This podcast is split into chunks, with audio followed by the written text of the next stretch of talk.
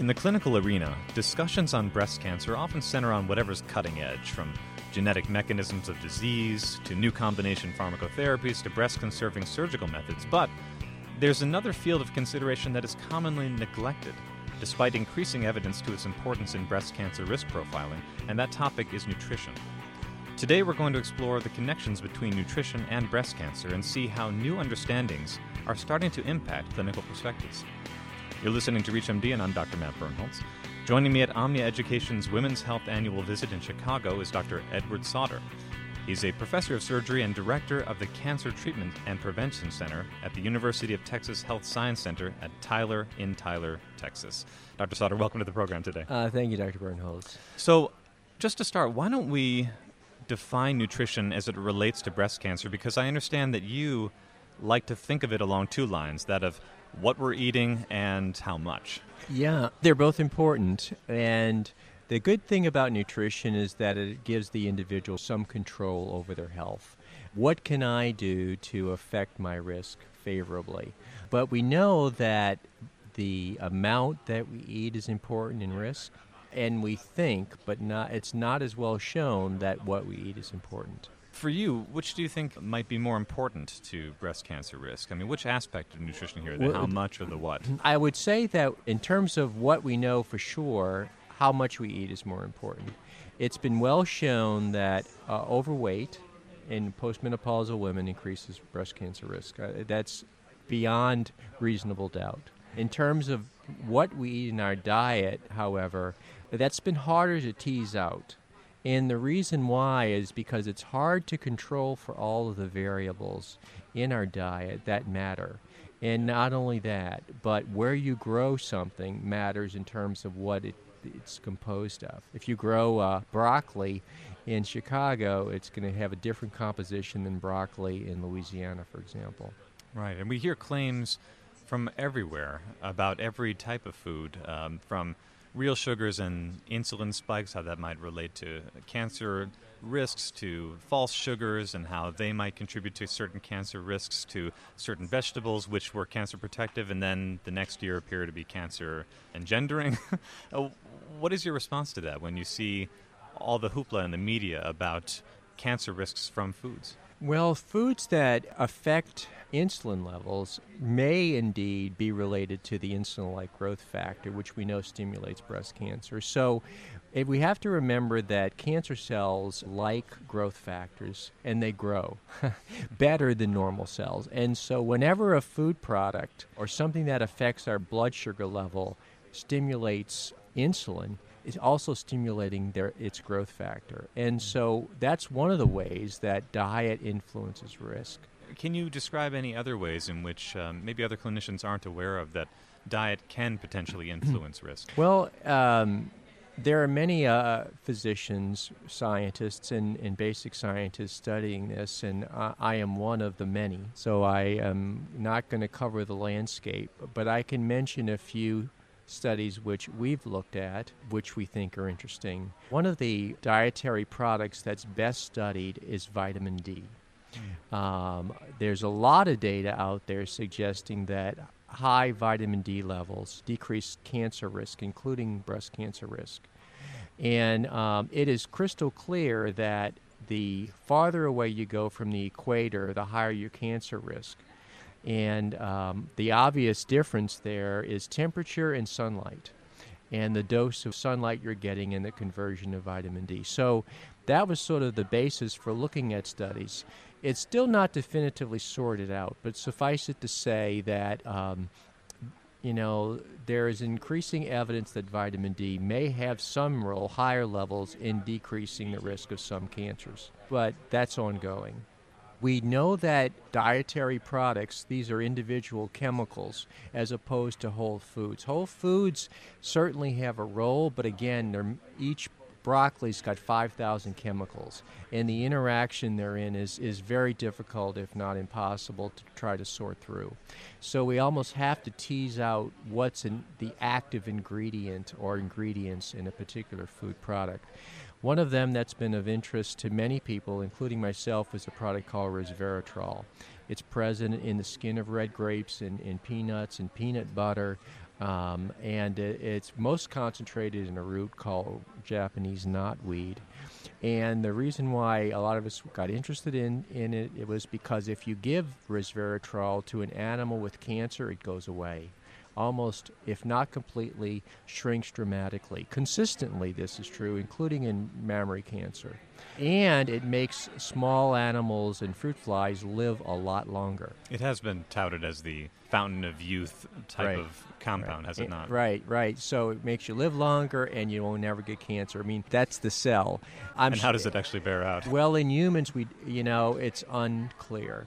But what we do know about it, or at least what we found, and we looked at high risk women. These are women at increased risk of breast cancer, and what it did in this group of women, in the breast of these women that are high risk for breast cancer, was that it seemed to upregulate tumor suppressor genes. Now, tumor suppressor genes, as you know, they're they're basically to decrease the risk of getting cancer, including breast cancer, and so uh, obviously follow-up studies are needed to confirm that. But that would be an interesting mechanism by which it might indeed decrease cancer risk. Interesting. When we talk about compounds that are being studied actively, such as resveratrol, and diets in general, does the factor of age play any role? It does. There was a large study done not too long ago about protein intake, actually, and determining does a high protein diet alter cancer risk. And it ended up being it depends on how old you are. So it turns out that if between the ages of 50 and 65, um, a high protein diet uh, increases cancer risk dramatically.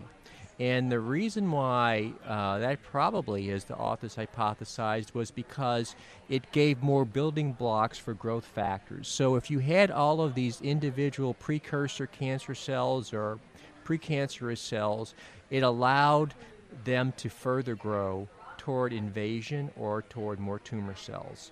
Uh, these were people who were generally healthy, by the way, between 50 and 65. However, in the older population, over 65, as frailty there, you know, became a bigger factor.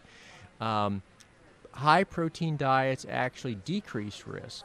And um, the hypothesis there was essentially that frailty and weakness and decreased immune systems actually lower the guard of the individual and increase their cancer risk, whereas protein actually provided the building blocks in these frail individuals to fend off their cancer. So, at least in terms of protein and its relationship to growth factors in the body, um, uh, age matters. And in younger populations, I'm sure some people hear high protein diets and they immediately think of certain subsets, such as bodybuilding individuals, people who are all about high protein diets all the time. Did anything ever be studied with them, or as any um, in the younger populations that are very into fitness, for instance? Well, again, high protein diets have been looked, obviously, but it not so much related to cancer because cancer incidence is low in that younger population. So you, your cohorts are much tougher, and really, you, you know, the focus was on who gets cancer. It, you know, so in that younger group, even if you know, no matter what you do to them, they're just not going to develop that many cancers. So it's hard to study. yeah, uh, but I imagine retrospective analyses might be available for people who are in their 50s and 60s who Um, develop cancers, and then get looked back and say, what kind of um, patterns did you have dietarily? Good point. I have not seen those studies. They may exist.